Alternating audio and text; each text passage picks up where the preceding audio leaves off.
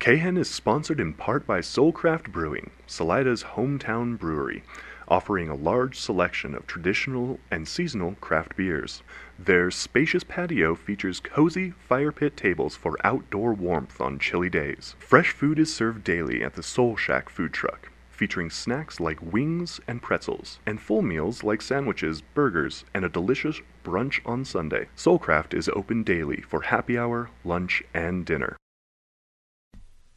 KHEN is supported in part by Little Red Hen Bakery, located at 302 G Street in downtown Salida. Little Red Hen specializes in hometown fresh-baked bread, bagels, and treats, all made with organic and local ingredients. A full menu, including the wood-fired oven schedule and daily specials, can be found on their Facebook page at Little Red Hen Salida. KHEN and Little Red Hen, just two hometown chickens working to keep Salida, Salida.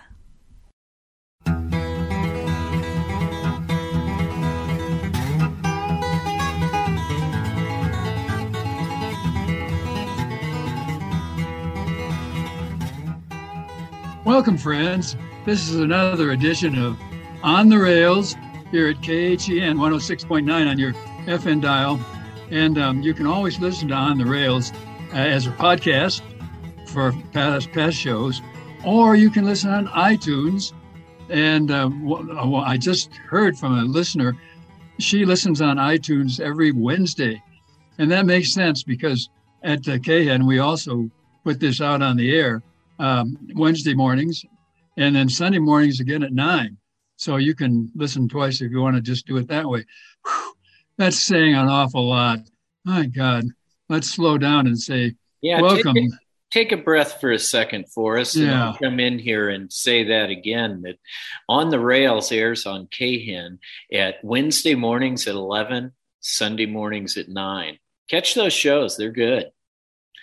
We are pre-recording this show, and it's the 6th of April. I think it's okay to tell them that. And my name's Rick White. I'm in the engine of the car, of the train.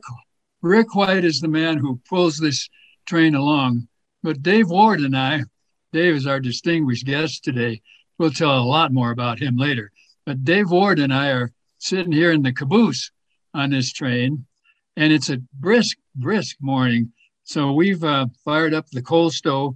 I know we're moving away from coal, fossil fuels, but at least for this show, we're going to fire up the old pot-bellied coal stove here in the caboose, put our feet up next to it so we stay a little bit warmer. Dave had threatened to climb up into the angel's seat up above so he could look out the cupola and watch as we sort of go through the barren countryside of eastern Colorado. But I don't know if he's going to do that. He might do that. We'll have to see if he does that or not. Well, first of all, I have to take exception to your description of eastern Colorado. Here we go. Here we go. Being barren, that's my bone country.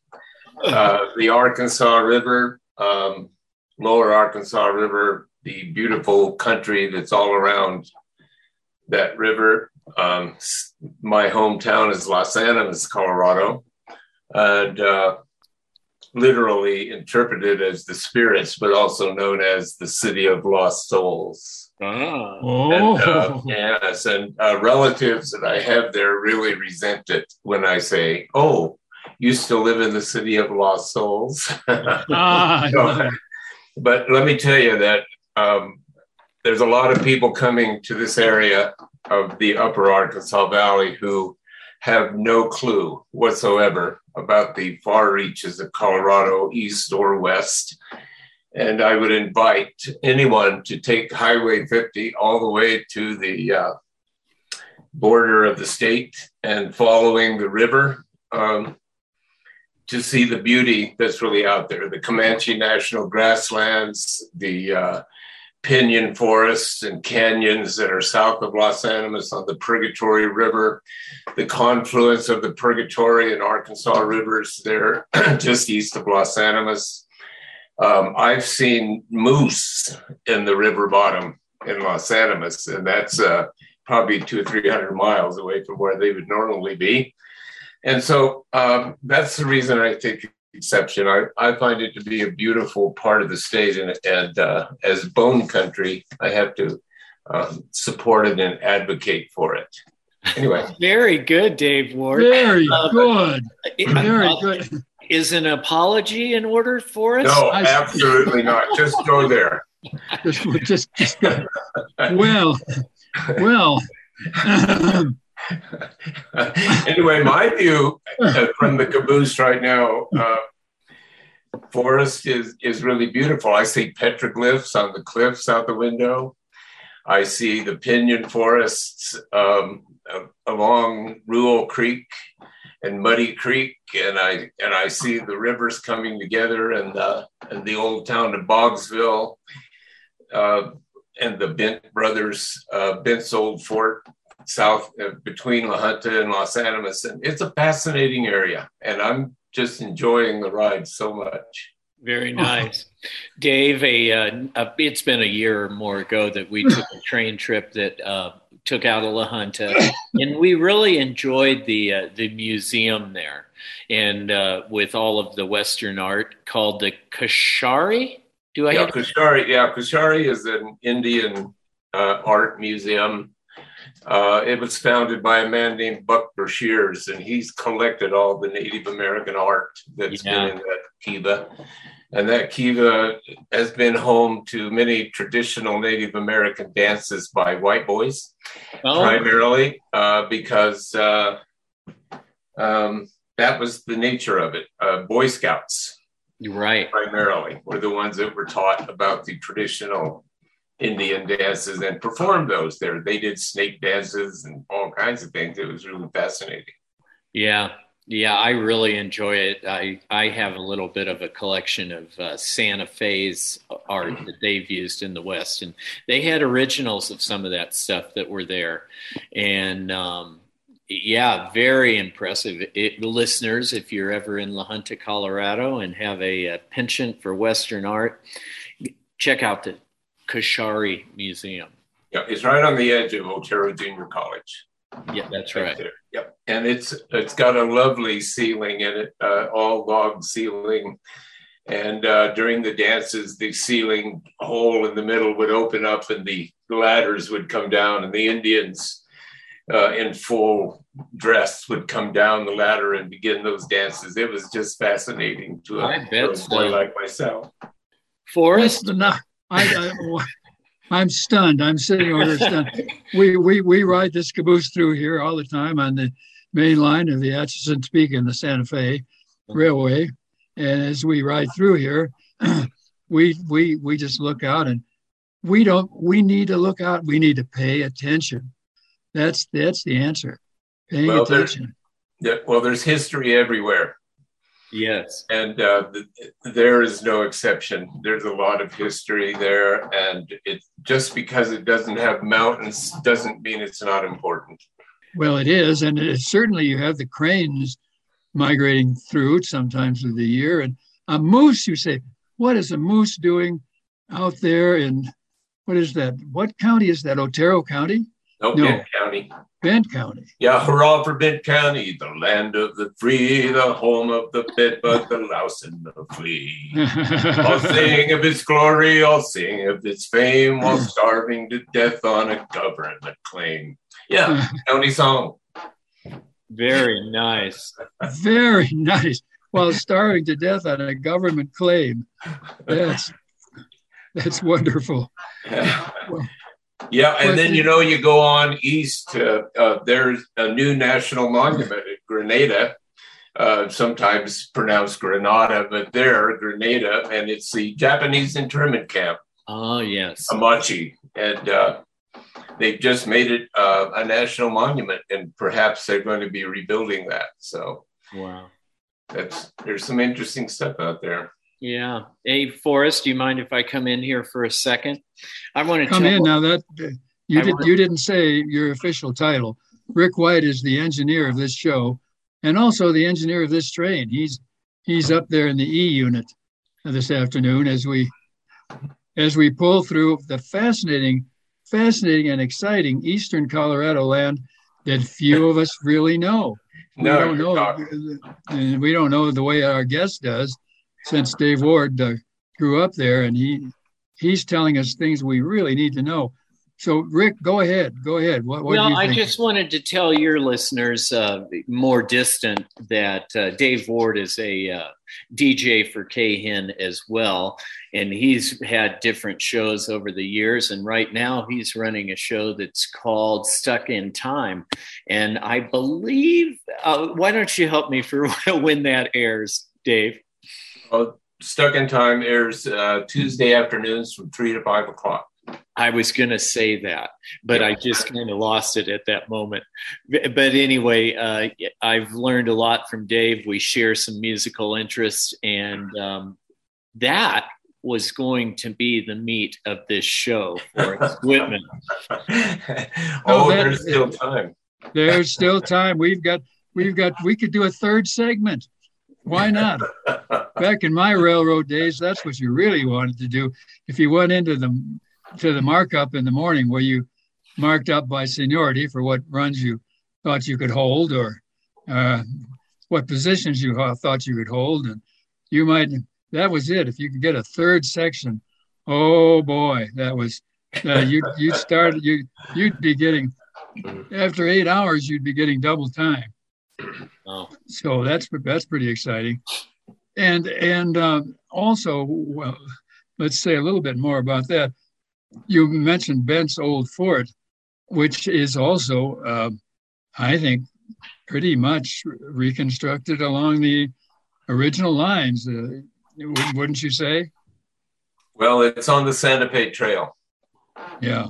And it was a primary trading fort on the Santa Fe Trail for, the pioneers that were out there, the Native Americans that were out there, and the Bent brothers actually blew it up and destroyed it when they closed the fort so that it wouldn't be there any longer. It's a fort that's built with 3-foot thick walls of adobe bricks, and all of the vigas that go through the ceiling and support the roof are cut from the Arkansas River cottonwood trees. And they've completely rebuilt the fort now, and they have demonstrations out there through the summertime, and it's a lovely place to visit. I'm trying to think. I did go there once, and it was nighttime, and that was kind of magical because there's no electricity. And so there would be, a kerosene lantern hung at the end of the stairs, or there'd be a fire down in the main plaza with a big kettle of stew, bubbling away. And so I would suggest going at night to Bent's Fort. You could obviously go in the day too, but that's it's a pretty amazing thing. Yeah, I've never been there at night, Forrest, so you have a new experience of that I don't have. Oh, all right. I'm going to go. You mostly went in the daytime. Yeah, there's a bird sanctuary, not an official one, but a real one in front of the fort as well. So, as you're going down Highway 194 between La Junta and Las Animas, you can stop there on the outskirts of Bent's Fort before you go in and watch birds for quite a long time. Wow, what birds did you see there? Oh, I don't know. All the birds that are native to that area. And by the way, the cranes don't go through there. So you would have seen. Well, you see, and that's part of what birders will tell you. We've been facing this in the upper Arkansas River, this problem of so many rafts. It's like I-70. I mean, it's raft after raft after raft. They're all casting their fishing lines out. And of course, that eventually the great blue herons and so on move out. They just can't compete with that level of fishing pressure. So it might be a place like you're describing might still be more pristine in a sense. Possibly in a sense. It's been very much affected by agriculture. the irrigation canals that come off of the Arkansas River down there, and the agricultural practices that have taken place for so many years have really destroyed a lot of the natural environment as well. Mm. Mm. Well, it's there's deer and elk, and as I say, I saw a moose down there. Of course, rattlesnakes, not even as prominent as east of north of the Arkansas, right here in Salina. So it's a misnomer. If you go out into the sandstone canyons on the Purgatory River, you'll find a lot of tarantulas. So it was always fun to go and pull out layers of rock there and have tarantulas come out with it and their furry little friends and quite intimidating when you first see them. Well, there are people who think of them as ideal pets because they don't bite you, they don't bother you, they just sit there and scare you, smile. Yeah, no, they are. My friend Patrick Hawkins down in Coaldale has a pet tarantula, and he could speak highly of those tarantulas. Sometimes you see them on Highway 101, which is coming from the South Country into Las Animas. They'd be on the road, and if you drive over the top of them, not hitting them, they jump in the air probably 7 or 8 feet high. Whoa. Interesting. What do you do, honk your horn? So, well, you don't want to hit them, obviously you don't. No, you wouldn't try to hit them, but, you know how people are. The reason there's a lot of dead things on the road is because some people go out of their way to be sure. And that's a sad thing. And, and we've really intruded upon their country, their natural habitat. And so we owe it to them to drive through the field and let them be out there. Well, and you see, this is all, you see all this from the bar car. We better have another drink for us. No, or from breakfast. That's interesting too, because we're all looking for a little relief these days. I mean, the national news is bad and getting worse, seems like, every day. I don't know. But we're all looking for something to do to step back. Why not take a train trip? Why not... if you can get to Union Station in Denver early in the morning. I know that catch California Zephyr there, or later in the day, you could catch the Chicago Zephyr. That's, goes through all that country. My goodness. That's a nice thing. Well, they trains used, my understanding is that trains, for the most part, ran to almost every town out in southeastern Colorado that had an agricultural basis. And all of those trains are gone. When I go to Las Animas now and stay at my mother-in-law's house, all through the night, you can hear trains coming through, train whistles and dinging bells and, clacking on the rails and all that. But it's all coal. It's all coal going from, Texas to Wyoming, or Wyoming to Texas, or whatever way they're taking it. And it's almost, it's very sad in itself, just watching the destruction, of our environment going by in a train car, and how supported that is, by the fossil fuel industry, and taking those hundreds and hundreds and hundreds of giant freight cars full of coal to be burned up, in just a matter of days, and spewing that coal stuff into the air. And, we definitely have to take a different approach. And I have no answers. I don't know what it is. I just grew up in the middle of it like you did. Well, I did, for sure. That was typical of Chicago. Well, that's interesting, too, in the sense that maybe we're beginning to move away from fossil fuels a little bit. We're edging away from it, it seems like. Yeah. Although, can we do it fast enough? That's the big question. Yeah, but there's no cabooses to watch out the window anymore. I think once in a while the What is the line? Amtrak that still runs through there, passenger-wise. And, you know, there you could see some scenery, but I would guess that 90% or more of the freight traffic out there now, train traffic, is coal. Right now, even as we move gradually away from that. And well, I mean, you saw in the Ukrainian war that, you know, we can't run a war without oil. We can't run a war without coal. And so you can't run Europe without Russian oil or Russian coal or Russian gas or whatever. And we're a long ways from any kind of dropping demand for those sources. We're a long ways from that. And they say a year and a half or 3 years from now, we better be, tending to business, or we're going to lose what we have here on planet Earth. Anyway, what's that got to do with trains? Everything. I want to throw this in there, and this is a step in the right direction. We have heard through our contacts that some piece of freight that is moving across the freight lines are windmills, the big propellered windmills.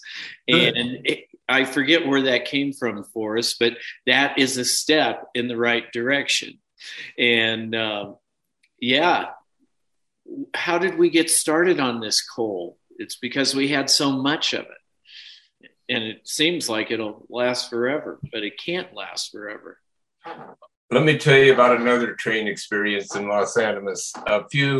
While we were still living there some years ago, it was rumored that there was a white train, and it was destination unknown and location unknown. And what that white train did was carry nuclear triggers.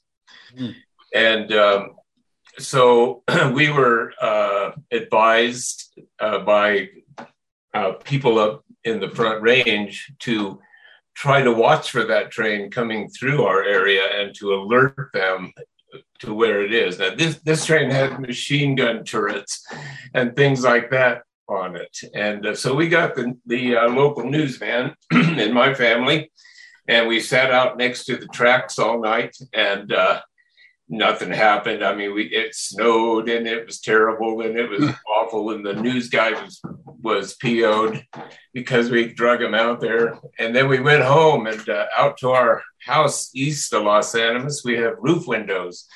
And I went up to open the roof window to cool the building, and there went the white train right by our house. And so we called the people that we were in contact with in Fort Collins, and by the time the train got there, there was a full-on demonstration, and stopped that train right there. And of course, it probably went on to its destination, but carrying nuclear triggers is not much of an improvement from the coal traffic, in my opinion. Jeez. Yeah. And my gosh. You ever heard of that, Forrest? You ever heard of that? Oh, yes. Absolutely. Yeah. Quite famous. Is a nuclear trigger, is that basically a bomb? That's what allows the bomb to explode. I mean, they don't store them with or they don't make them with the trigger, but the trigger is the thing that activates the nuclear reaction. We don't want to see that. We don't want to see anything about that. And that's one reason why we're just standing fast on Ukraine right now, is because Putin has already said anybody that interferes with this war is going to get one of those, and nobody wants that. And apparently there's also the outflow. Back when I was, working on the railroad, why we would sometimes have the brown train, also white cars from the AEC and Atomic Energy Commission, and that was nuclear waste going the other way, and those things were huge, great. They're a rod is what they're as big as a windmill, as these windmills we carry today, and those things are also leaking radioactivity. So you want to get them out of your yards and on the road. You want to get them out as fast as you can. And sure, there would be guys with suits who would ride a special white car And they were from the AEC. They wanted to make sure that this nuclear waste got to wherever it was going. So that's interesting too. Well, one of the things I learned a few years back with my wife out of New Jersey in her earth literacy program is that there is no away. There's no away. Throwing something away, it doesn't happen. I think some of this was going to New Mexico, and I think they had a cavern down there, maybe as big as Carlsbad caverns. I don't know, but they did have a cavern, and they would put these spent nuclear fuel rods, which, as I say, weren't all that spent. I mean, they were still emitting whatever they emit, little nuclear chunks and atomic, they were emitting this stuff. And they would put them in these caverns down there. I wonder if they're still in there somewhere, or how the neighbors feel in that part of New Mexico, you know, about having a great big repository of spent fuel rods down there. Well, you know, just east of Pueblo is the Pueblo Army Depot. And when you used to go through, there were mounds all over the flat ground out there, mounds everywhere. And those were where they took all the chemical weapons and stored them. So they're all out there. Aren't they decommissioning? What do they do with those? I don't know. They put them under the ground to play like they're not effective anymore, I guess. I don't know. I'm not privy to that kind of information. As you say, there's no away. Yeah, you know, when you throw something away, there is no away. I mean, we have one planet here, and you might take it from one spot on the planet to another, but you're not getting rid of it unless you send it out into space somewhere. And still, that's just as much a part of our environment and our life as our actual planet is. So there's no away. Well, they used to say that they could send that stuff to the sun, and the sun would just gobble it up. I don't think we've ever done that, or I've never heard of that. That sounds like a shiny pipe dream to me. Yeah, yeah. Gobble, gobble. Jeez. Hey, well, we didn't talk much about music on this segment. Oh, no. The music is absolutely a part of this. Look at all the protest music that's come on. Look at Woody Guthrie. My God. Yeah. And they... We're about out of time here. What's that? You've got a couple minutes for us. Oh, a couple minutes. Oh my goodness. Well, we've only got a couple minutes, but we may talk all morning. We've got Dave Ward with us. Dave Ward, fascinating guy. He has a music show on KHEN 106.9 on your FN dial every Tuesday afternoon. But he grew up out in eastern Colorado, and he's just having sort of a lot about what a beautiful area that is, and also about how much we're busy polluting a lot of that part of the world, and what might change it, and how coal trains are a part of it. I mean, that's no doubt a big ticket item for the Santa Fe Railway, hauling coal, and what can we do to replace it, and talking about the fact that we have seen some windmills being transferred through there. And we did have a sort of a speculative group that was talking about what we could do if we could simply reduce the amount of miles we drive on our cars and put our cars into railroads. I mean, the ski train out of Denver, my goodness, they on a big day, they'd have 500-600 people on that one train going skiing, and so they wouldn't be driving on I-70. They'd be going to ski on the ski train, and if we could find ways to replicate that, my gosh, it's no answer, but it's a way to cuts down on your total. It cuts down on your footprint. we're almost out of town. Well, we are. We're almost out of town. We the caboose, but our caboose is still rolling. And we've still got Dave Ward down there with his feet up next to the, sorry to say this, coal stove. And I'm still trying to keep warm up here.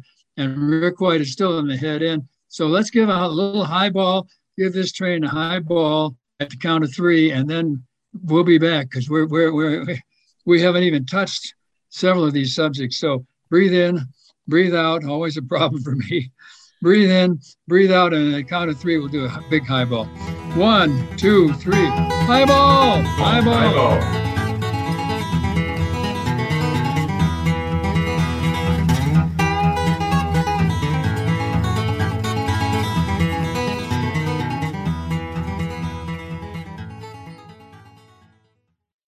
KHEN is supported in part by Hilltop Broadband.